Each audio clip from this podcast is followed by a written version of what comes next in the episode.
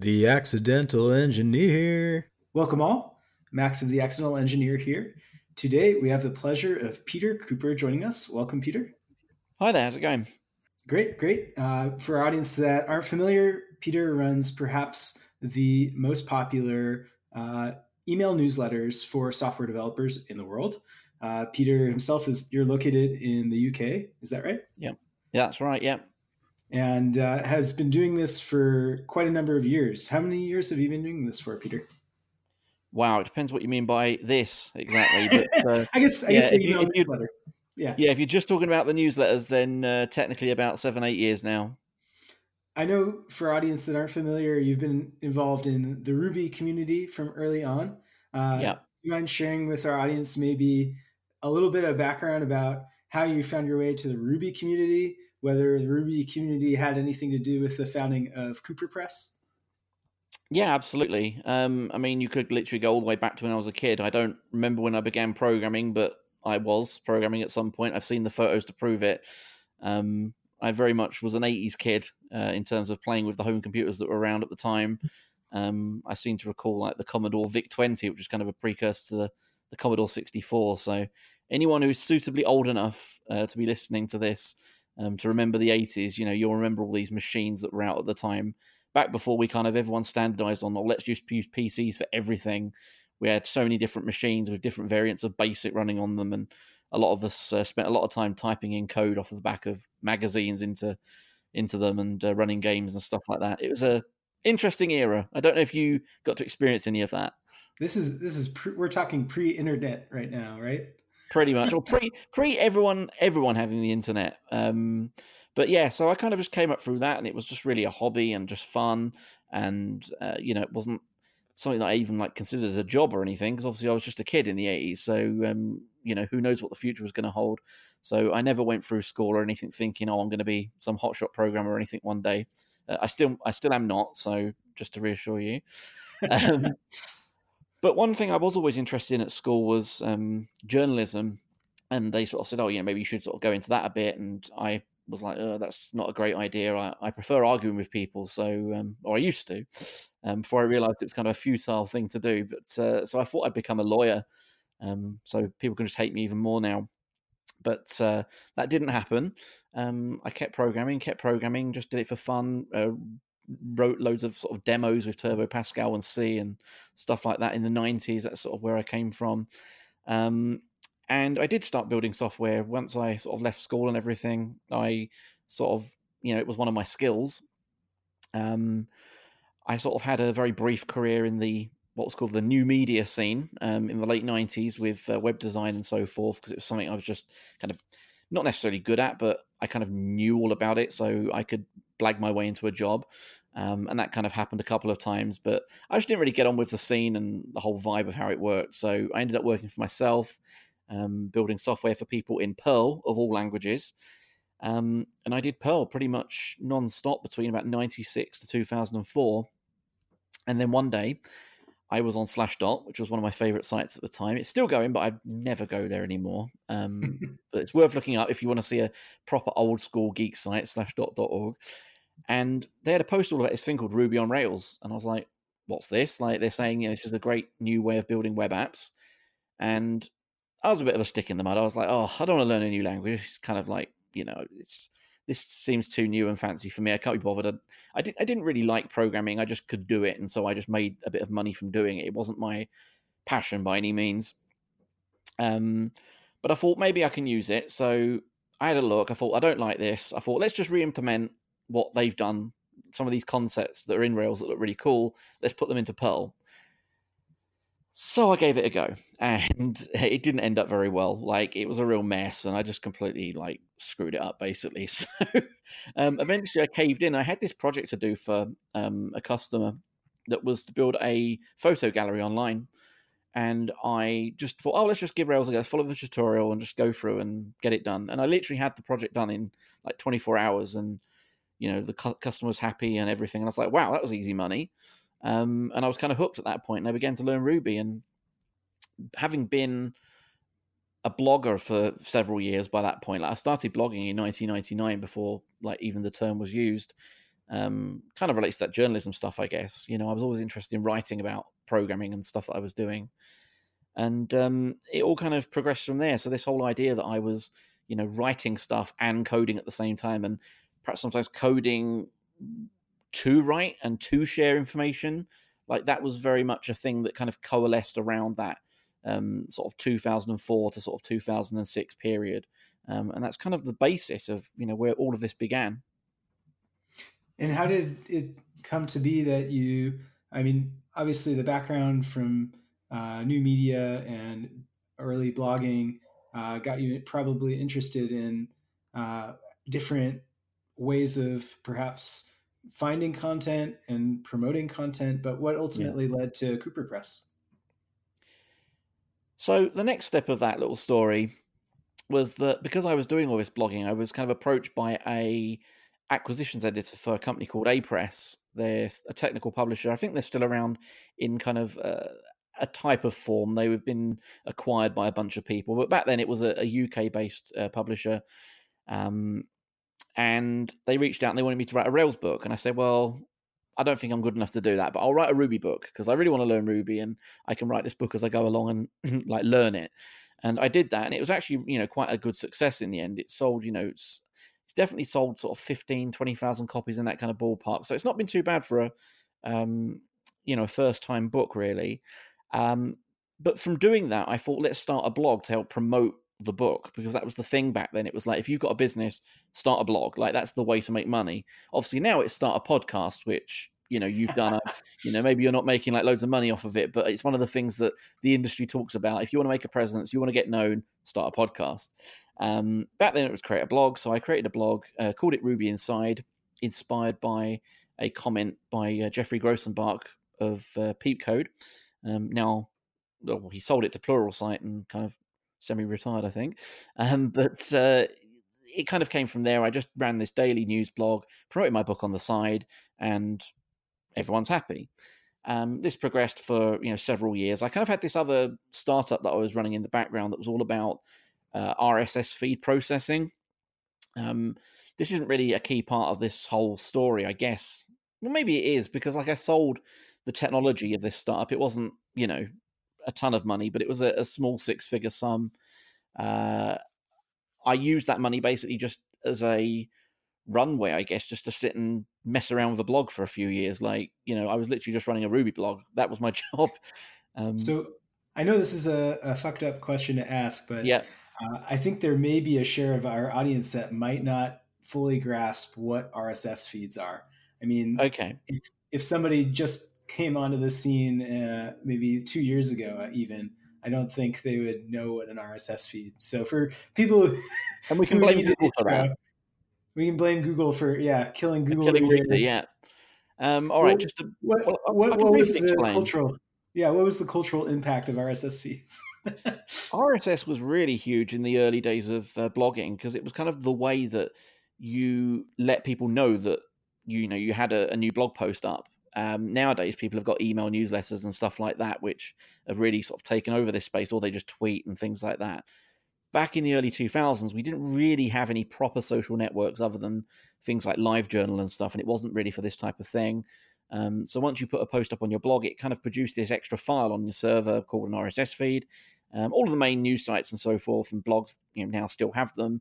Uh, if you're listening to this podcast, you probably put the RSS feed into your podcasting software, which um, is quite well hidden nowadays. Like if you're using things like the the Apple podcasting, whatever it's called, I can't remember the index, you know, that it's got. It kind of hides the RSS from you, but it's basically this file that is an XML file that has information about what is the latest thing and what's the you know what items are there and what's the title and the content and so on. So I built a system in Perl, believe it or not, um, with the front end web app in uh, Ruby and Rails um, to take these RSS feeds and rip information out of them and then let you kind of syndicate them or republish them elsewhere.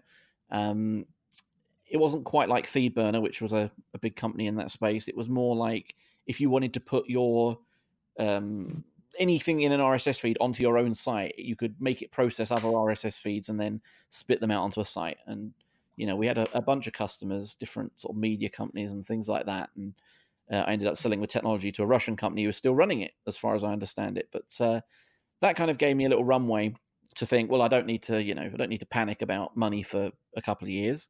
So I just built this blog up, um, the rubyinside.com blog, which is still kind of there, but I'm going to delete it soon because it's literally died. Like it's not relevant anymore. Um, and it's WordPress, and WordPress is scary to leave hanging around if you don't update it. Um, mm-hmm. And so I was kind of running this blog for several years, and you know, it did really well. We sort of got up to thirty-five thousand readers, which nowadays sounds quite small, but at the time was quite big, uh, especially in a space like Ruby. And I just kind of saw that email was coming along uh, again, like it was there, there was a real renaissance going on, and um, someone that is he's quite well known on Hacker News called Jason L. Baptiste did a couple of blog posts in around 2009 2010 about the kind of renaissance of email and he's saying you know there's companies like groupon using it and uh, there's a there was an email list called daily candy which sold to disney for something like 20 or 30 million dollars like it was a big thing and um, there was this system called help a reporter out where uh, you could send in story leads that you had, and all these reporters would get hold of your story leads, and vice versa. They could send in, we're trying to do these stories, and you could reach out to them and say, I fit that story. And that sold for something like 10 million or something ridiculous. So you were saying there's always companies that are using email at the core of their service and they're making money and you know they're selling and this, that, and the other. So I was like, I want a piece of that. Um, email fits in perfectly with publishing, of course, um, and it also gives you a schedule as well if you have to publish every day or every week or whatever it is. I went with weekly, and I launched a Ruby Weekly, mentioned it on the blog, and overnight, you know, we had sort of one, two thousand subscribers, um, and at the time, you know, the plan was I was just literally just going to have this one newsletter, and I was going to use it to promote uh, some workshops that I was running at the time. So I was running online workshops over a very similar, like a like a Google Hangouts type system of the, of the time, and I would teach people about uh, things that you could do in Ruby, how to improve your Ruby programming, all that type of thing, and um, they were you know running really well. Like I was making sort of ten thousand dollars a time with that. Um, you know, I could sell sort of thirty seats for three hundred dollars each or whatever, and there you go. Like, and that's just like two days' work. Um, you know, do that every month, and you've got a job. Like, you know, you're doing well for yourself. Um, and that was the plan. Like I was just going to use the newsletters just to keep saying like, do my workshop, do my workshop, and there you go. Like almost perhaps a bit like a almost like a Wes Bos kind of approach. Um, like obviously he releases a lot of stuff, and you know you pay to do the course, but this was kind of more money but smaller number of people. But then you still use emails as a funnel to get people in the door. Um, but I just found I wasn't really like every time I did the course, I just wanted to change it, and I was I was never happy with like teaching. Like I could do it, but I never felt like I was doing a good enough job that I could be confident with doing it. So people reached out to me. They said, "We want to sponsor the email. We want to put our stuff in it." And I was like, "Well, if I'm not going to put my stuff in it, let's put someone else's stuff in it." Um, and it went from there. And you know, from there, we just took a domino approach with everything. We're like, "What technologies are people into Ruby. You know, people who are doing Ruby, what are they into? They're probably into JavaScript. So we did JavaScript, we did front end, and just domino, domino, domino. It was that whole Facebook style go from one college to another. We went from one topic to another. So to start with, Ruby was the way to go. Mm. These days, what is the way to go? Oh, that's a bit of a, a 180 uh, there, isn't it? um, what you mean? You mean like new programmers coming in now? Yeah, yeah. I mean, when it comes to what what are your, you guys are seeing as the most popular in terms of content and subject matter uh, for email news?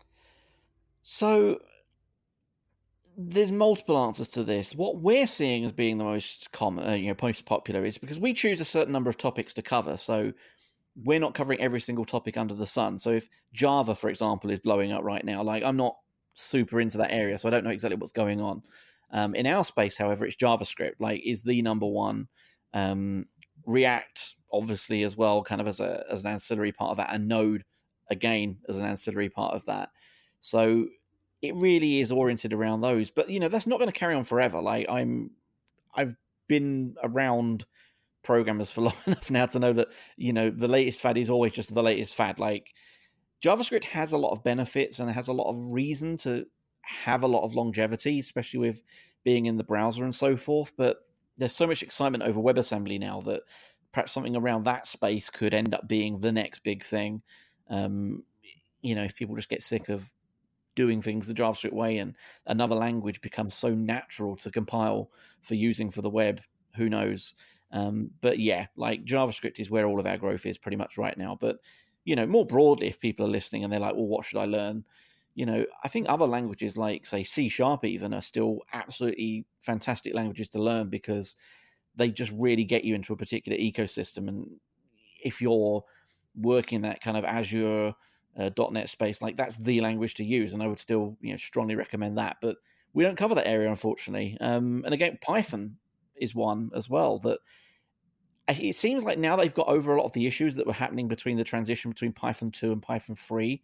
The growth has come back. Like there was, it kind of felt like Python plateaued for a few years, but in the last year or two, it's really taken off again. And I'm kind of kicking myself that we didn't start a Python newsletter a bit earlier on when we really should have. And we kind of looked at acquiring some, but it's never quite worked out. But yeah, so Python's another big language out there too. But uh, for us, definitely JavaScript. I want to encourage our audience members to go check out Cooperpress's newsletters, and we'll of course include uh, links in the show notes. Mm. Uh, what just to give people a sense of what it takes to run a newsletter like this, you struck on how frequently maybe you email, and you were describing the the 30 person courses you started early on. Mm. How how have you guys? How do you guys think about uh, email frequency and just how much people really want to engage with an email newsletter about programming topics. I guess the way I thought about it early on is just like, what can I tolerate? Um, and I don't just mean like in terms of me producing the thing, in terms of like if I was subscribing to this, what could I put up with? So I don't know about you, but like definitely at that point, I didn't subscribe to any daily emails. Like it just wasn't really a thing. Um, I know it's definitely more of a thing now. There's quite a few out there.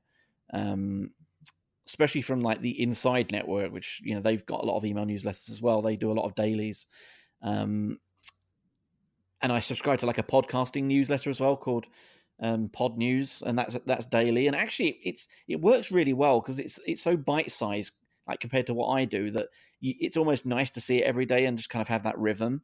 Um, but I decided to go with weekly just because a I could produce weekly, and b that's what I thought I could tolerate, and that's also like where the amount of news there could be. Like if you're in space like Ruby, for example, you know it's it's a fun and it's kind of a popular space, and there's people building libraries and everything. But every day, like that's not really going to work. And if you want to start getting to like monthly, there's no there's not really a business there. Like it's harder to turn that into a business just because of the amount of inventory that you would have to sell to and sponsors and things. Like if you were just doing it to promote your own thing, like a course or a workshop or a book or whatever, or even a podcast, monthly could possibly work. Um, and if someone was out there and thought, oh, I couldn't spend the time to do a weekly newsletter and I could do something monthly, then just still do it. Because, like, unless you're doing this as your 100% day job, like, you don't even need to think about that sort of concern.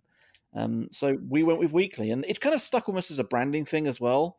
Um, and this is again something I think I probably regret is that it's helped us early on saying, oh, you know, we're Ruby Weekly, we're JavaScript Weekly. But the thing is, people have then gone to some of the others. So, like, there is a PythonWeekly.com, and I know the guy that runs it and everything. Like, it's all cool.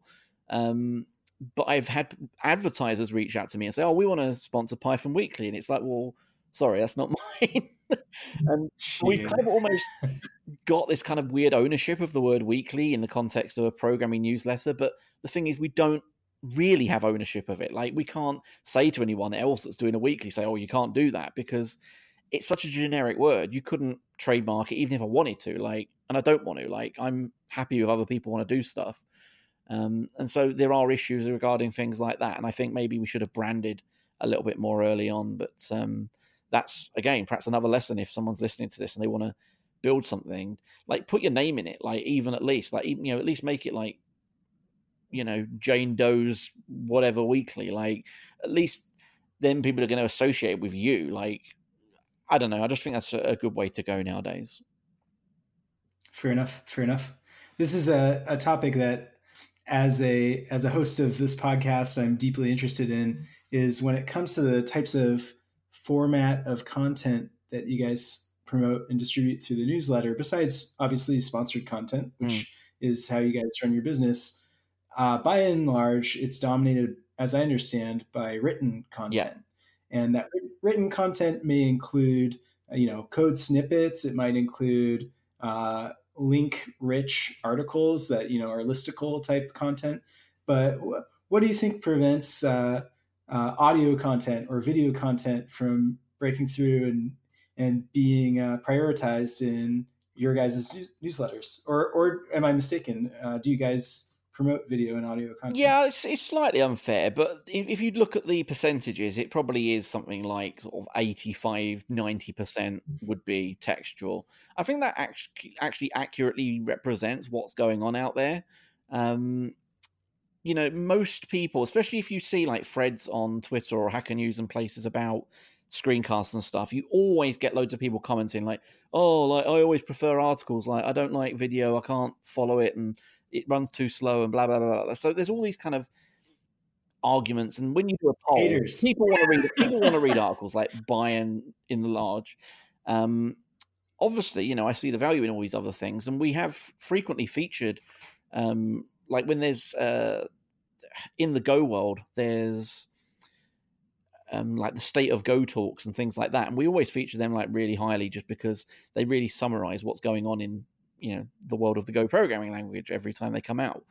Um, so there are situations where we feature you know video and especially if it's like a conference and they release all of their talks i'll often do like a, a group post and say oh there's 26 talks from this conference and these are the ones that i checked out and i thought were the most interesting uh, and we'll link to those individually i'd say we probably in a, in a single newsletter link to perhaps one or two videos a week um, and occasionally a podcast I think a podcast is a little bit a hard sell. Um, we just see this in our click numbers. You know, this is what we monitor non-stop to see what people are clicking on, and it is a harder sell. You know, we tag it as a podcast and so on, but you know, you've probably seen with a podcast, like it, grows in in fits and starts. Like it depends on who you who you've got on.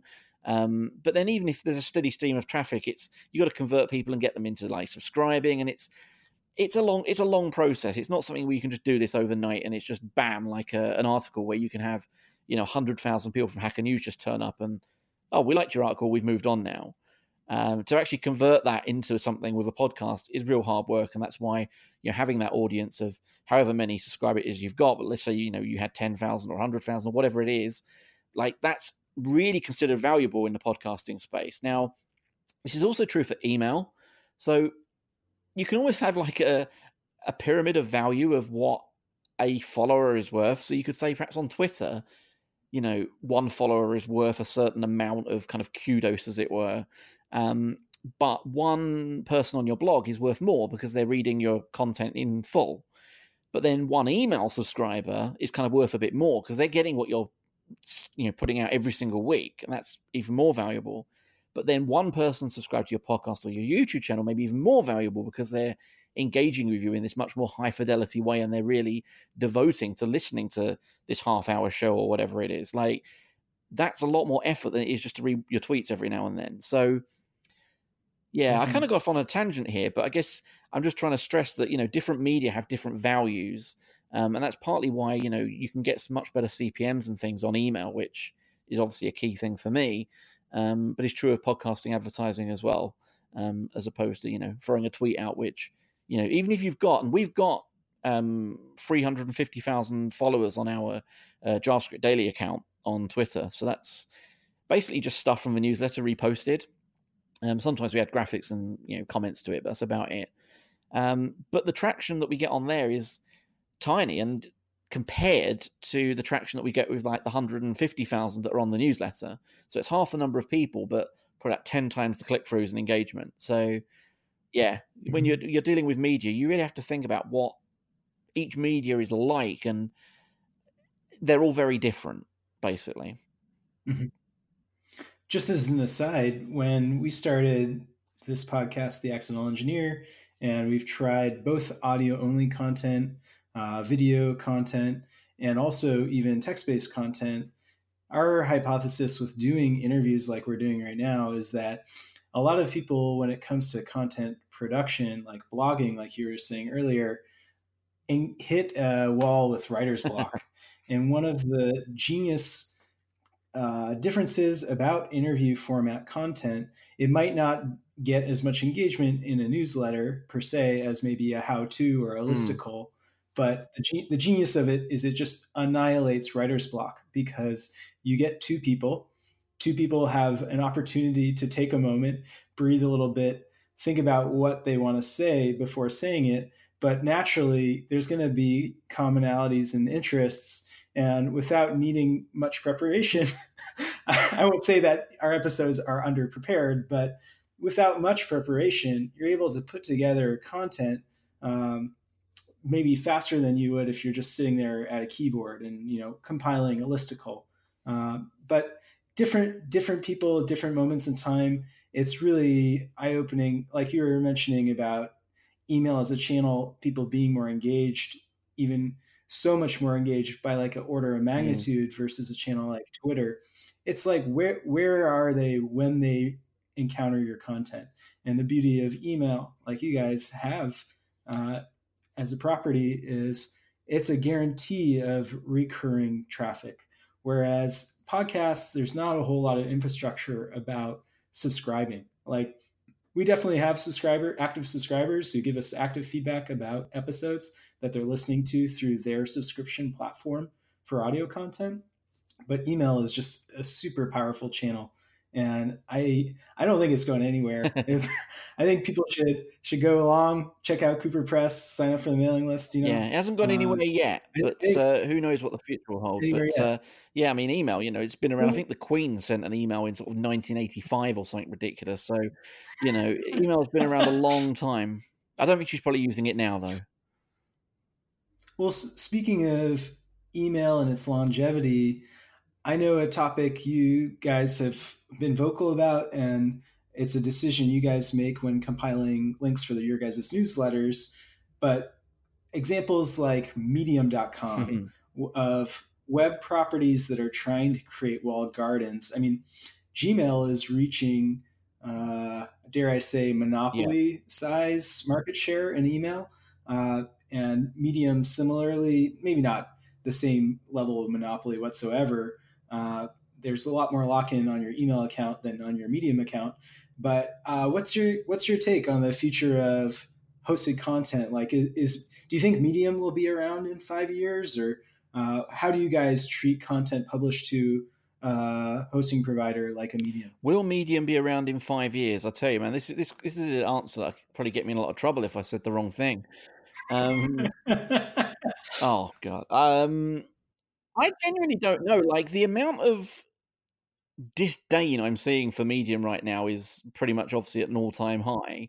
Um, with some of the things that they're trying to do with their their walled garden, and worse than that, like I came the other the other day, I came across a Netflix technology blog article. So this is their technical engineering team writing an engineering post, um, and it was behind the paywall on Medium and that makes no sense because like netflix want to like show how good they are at engineering so that engineers and you know people like us or whatever will think oh i really want to work at netflix. This is a great idea.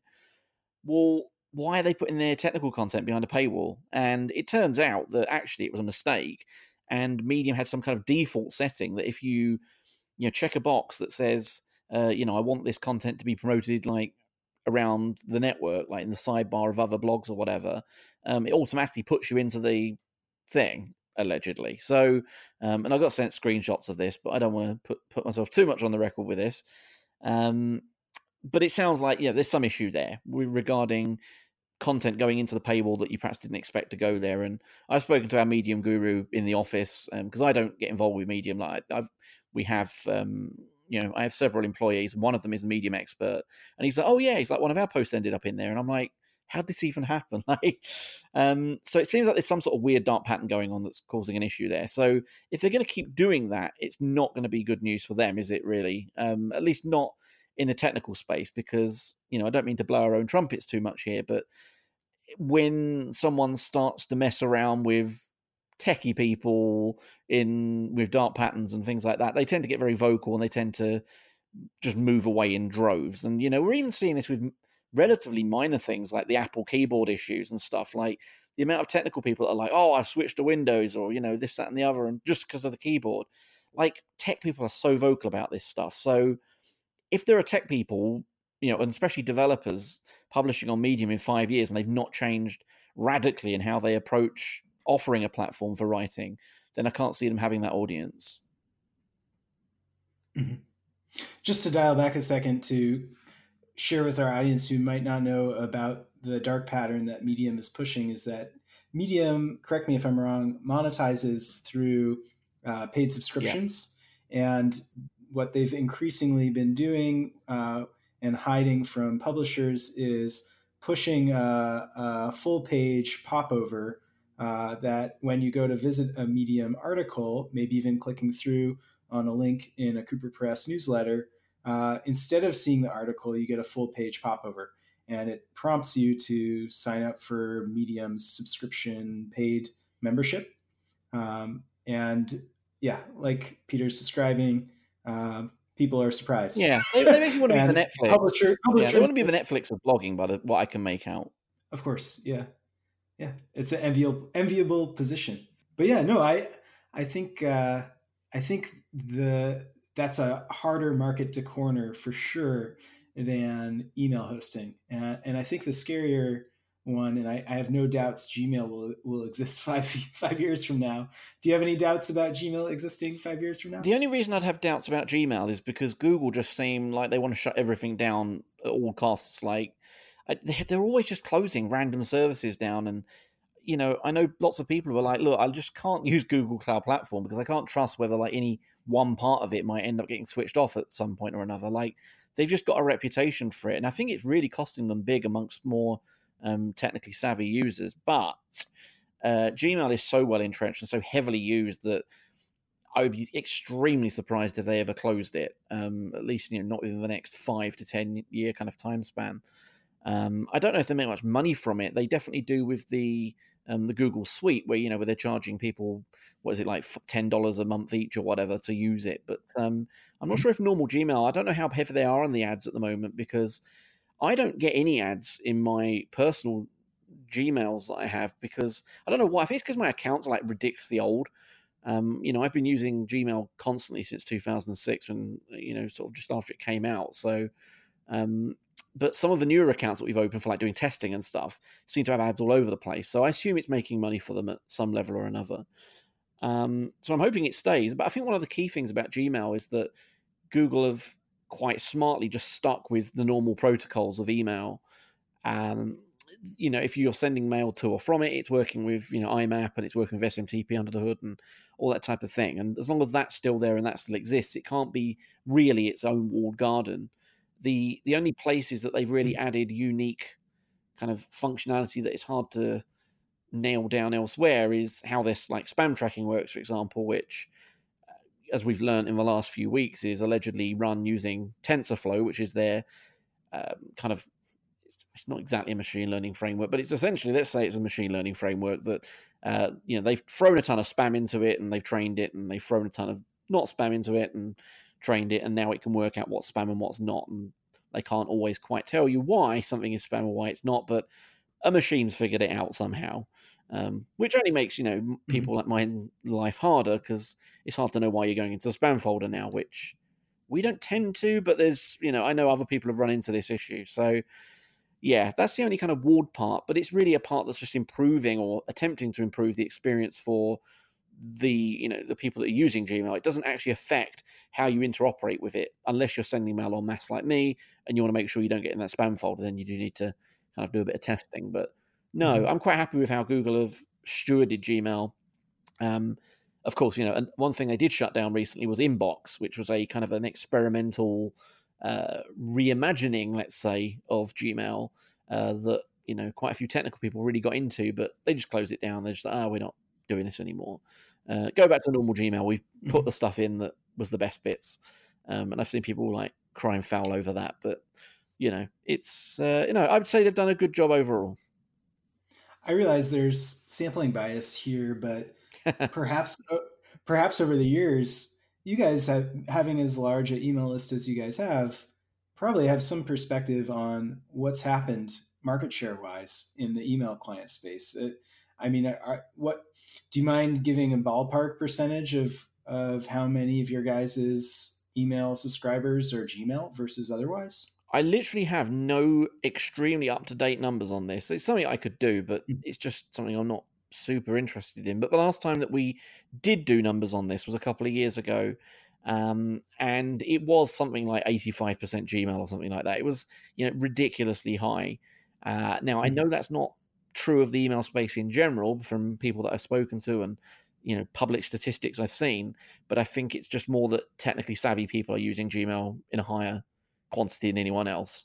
Um, whereas there's other people like such my wife, for example, I can't just I can't convince her to leave Hotmail um, for love nor money. So, um, and you know th- there are there are definitely developers using it as well because you know we we do have people using Hotmail, but it's tiny tiny number. Um, in fact, we've actually um, recently blocked any at hotmail.com accounts subscribing to us um, just because we were running into this issue with um, I don't know who it is, like fraudsters or whatever, but they were like subscribing using Hotmail accounts and then trying to like, you know, there were people hitting the spam button on, you know, confirmation mails and stuff. And I was just getting sick of it. So um, I just, you know, got rid of it. So I don't know what the deal is there. I, we, we've kind of got this weird issue of over the last year in particular where it seems that people are getting hold of like public email lists and then trying to like subscribe them to our newsletters. And I can't figure out why. Um, I've never really got to the bottom of it. I know a lot of weird shenanigans go on in the email space, but we've just put you know put CAPTCHAs on and stuff like that, and we're you know doing IP reputation and stuff like that to uh, really get a hold on it, and we seem to you know be winning the war on it. But yeah, there's some weird kooky stuff going out there in the email world, and it's uh, you know if you're not involved with it, you'd be probably a little bit su- surprised. Like there's always shenanigans going on, and um, you know, people are doing all sorts of things to make sure their emails get delivered and stuff like that. There's always services out there to help you get stuff delivered, and um, yeah, it's it's a fun space. Fair enough. Fair enough. I mean, as far as web properties go, beyond having a sign up page, are you guys entirely uh, email business? Are, are there any? Do you guys ever direct traffic to your own content? Very rarely. Um, I mean, I do some YouTubing, but very, very sporadically. Um, we have a Medium publication, believe it or not, called Daily JS, um, which is actually, I think, it's something like the thirty, know, the thirty fifth biggest publication on Medium or something. Um, it just kind of came from having that big Twitter following, and if you create a publication that is based off of a Twitter account, it automatically subscribes or all of the people that are following you on Twitter to the publication. Um, a little known thing about Medium actually, it's it's a way of like if you've got a massive Twitter account, you can have a massive Medium account almost by default. Um, and that's been growing actually. So that's been going really well. We've had people just submit articles. We run them for free. We don't run any ads on them. Um, it's just something we just do for fun, really. Um, and it gives us something more to link to. So we've got that, but you know, there's no money in that. Um, we have all of our archives, which you know are always very popular. But no, we don't have any content sites at the moment. But uh, it is something we are working on. Um, something that you know I'm very keen on doing is actually just paying people to produce content. Uh, there's so many sites out there that you know trying to get you to write for free or you know share stuff, but I would really like just to see some more very finessed, high quality, you know, content out there. And I've got all these things that like, oh, I really could you know think this type of article would work because you know I've got the stats of what people will click on um, from a newsletter, so I know roughly what content people are interested in and what they want to see. Uh, I just need to sort of pay people who are good at writing to actually produce the content, uh, and that's one of the next things we're looking at doing. So we should be on the web at some point in the next couple of months. But uh, yeah, that's uh, obviously a totally different ball game to doing the email. But we've started doing stuff like interviews and things in some of the newsletters that we include at the bottom. So it's kind of helping us warm up a bit with stuff like that. Uh, I just think that's one thing that we're going to start doing to differentiate ourselves from other people that are doing email newsletters now. You know, there's quite a few individuals doing them, uh, and you know they're really, really knowledgeable about their space. So I'm trying to cover lots of different spaces, but if they know like everything there is to know about, say Azure functions, for example, they could do you know a better newsletter because they're like always in it. Uh, they're doing it every single day. Mm-hmm. Um, it's probably the only newsletter they could run because that's they're the one thing that they do. They're an expert at that, but it just makes our job as a generalist kind of approach a little bit more difficult. And I think part of what's going to keep us more interesting is that if we can engage some of these experts and actually have them write for us, then you know that's kind of a step forward. So, final question. Feel free to yeah. feel free to punt on it. Um, I I think I think it's kind of well known among software engineers that sponsorships for uh, engineering content usually are around uh, primarily recruiting. Uh, employers who are wanting to push uh, jobs listings for software engineers. Mm. and then secondarily, maybe uh, SaaS products or developer tools yeah. products. Uh, could you maybe speak to uh, what what seems to be the trend in, in who wants to sponsor software engineering content? So I'm not actually the person that handles all of this stuff anymore. This is one of the benefits of me having employees is that I manage to like you know ex- extricate myself from all the parts of the business that I'm not very good at or just not interested in. Um, however, of course, I get to see all these sponsors coming through, and you know, I talk to my sort of second in command who's in charge of all that stuff. And yes, you're right. Um, I would actually say the recruiters kind of come second, and the SaaS comes first. But um, you are broadly right. Uh, you know, there tends to be a lot of sort of monitoring tools and um, things of that nature. I mean, to be fair, I mean, the best way of looking at this stuff is it's all public out there because you can just go to our newsletters and look at who's subscribing to them and oh, sorry, who's sponsoring them. Yeah. Um, and I know full well actually there's a quite a prominent podcaster in our space um, who runs an entire podcast network for developers. So you could probably might be able to figure out who it is from this. Um, but I know full well that he's gone through all of our he's he's sent our email newsletters to um, some people and said like go through these, find all the people, and then hit them all up and try and get them to sponsor us. Yeah, I only know this because he does a podcast about his business, so he's actually you know said all this publicly. Mm-hmm. Um, but yeah, uh, you know, it's, it's it's kind of how it works. And the funny thing is, we don't work like that just because we've just been so lucky with what we do that we have we actually have like I one of my managers was celebrating because she actually lost a sale the other day um, because it gave space to someone else that she wanted to put in. Like we have too much demand and not enough inventory. It's kind of our problem, um, which is a really nice problem to have. But uh, yes, recruiters are one who will really be willing to kind of go the extra mile to make it in. Like they fight amongst each other, um, you know. And I don't want to sort of like name any of them, but you know, there's there's all the obvious ones in the space, and they're all very keen to get into um, particular publications, you know, and especially if they can do it without the other ones getting in as well. So there's that kind of jockeying going on, which I'm not involved with on a daily basis, but I just get to hear about some of what's going on. Um, but then also direct job listings as well. You know, that's another thing which um, is a bit of a harder sell because it's more short term. People generally don't buy job ads for like six months in future, but on a weekly basis, if you've got kind of some sort of setup for that, there is a market there, um, and you know we've capitalized on that as well. Uh, so yeah, um, oh, I guess actually training and workshops is another one.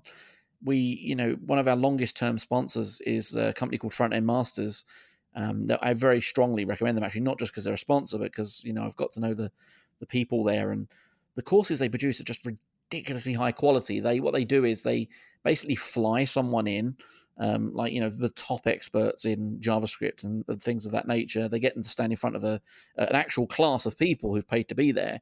They record it, edit it, and then they put it out online, kind of almost like a Pluralsight type subscription type dealy. Um, mm. And that seems to work really well. So um, they have been, you know, with us from the start, and they literally every single month, you know, they're they're sponsoring something. Um, and so that type of thing, if you've got an audience like us that is very remote and located all around the world, then if you're offering online training, then win-win. Um, the one thing that hasn't worked for us, I mean, you know, just to share kind of a negative story, I guess, is promoting real life events. And I was involved with real life events for several years because I uh, chaired O'Reilly's Fluent conference for uh, I think it's five years, and I chaired OSCON for one year, and I got to see behind the scenes of how events work, and you know this is probably a whole other podcast topic to be fair, um, but how you know events are promoted, and they really struggle to know how they got how they sold a ticket, like you can ask someone at the door, like, oh, well, you know, who bought your ticket or how did you buy your ticket? And they're like, I don't know, like my boss gave it to me, or um, I don't know, I got it for a prize from somewhere, or like, there's so few people at some of the big ticket events that say, "Oh, yeah, I, I spent two thousand dollars on this ticket, and I thought I saw it in this newsletter, or I heard about it from so and so." Like, that's the minority, um, mm-hmm. and so this is the issue. Like we have a few sponsors that run events, but we have to discuss with them up you know, first up that they understand that they're doing it for the exposure. And that kind of sounds bad, but the thing is, it actually works. But they're just going to struggle to really justify it. And from a pure numbers point of view, they will, you know, spend ten thousand dollars on an advertising campaign somewhere, and they'll sell fifty thousand dollars of tickets, but they can't track any of it back. And as long as they're prepared for that and they know that's how, that's how the game works, then we can we can work. Um, but sense. we're very quick to dissuade people who don't understand that. Makes sense. So to sum up, SaaS product sponsors, uh, recruiting sponsors, and then uh, training and certification type sponsors. Uh, we've actually had on as a guest uh, an instructor from Front End Masters, Steve Kinney, who's a, a JavaScript oh, guy. But yeah, no, this is super educational. I hope our audience appreciates uh, Peter coming on the show, making time for this. Um, Peter, thanks for coming on. No, it's been great. Thank you very much. For more, visit us on iTunes or our website at theaccidentalengineer.com.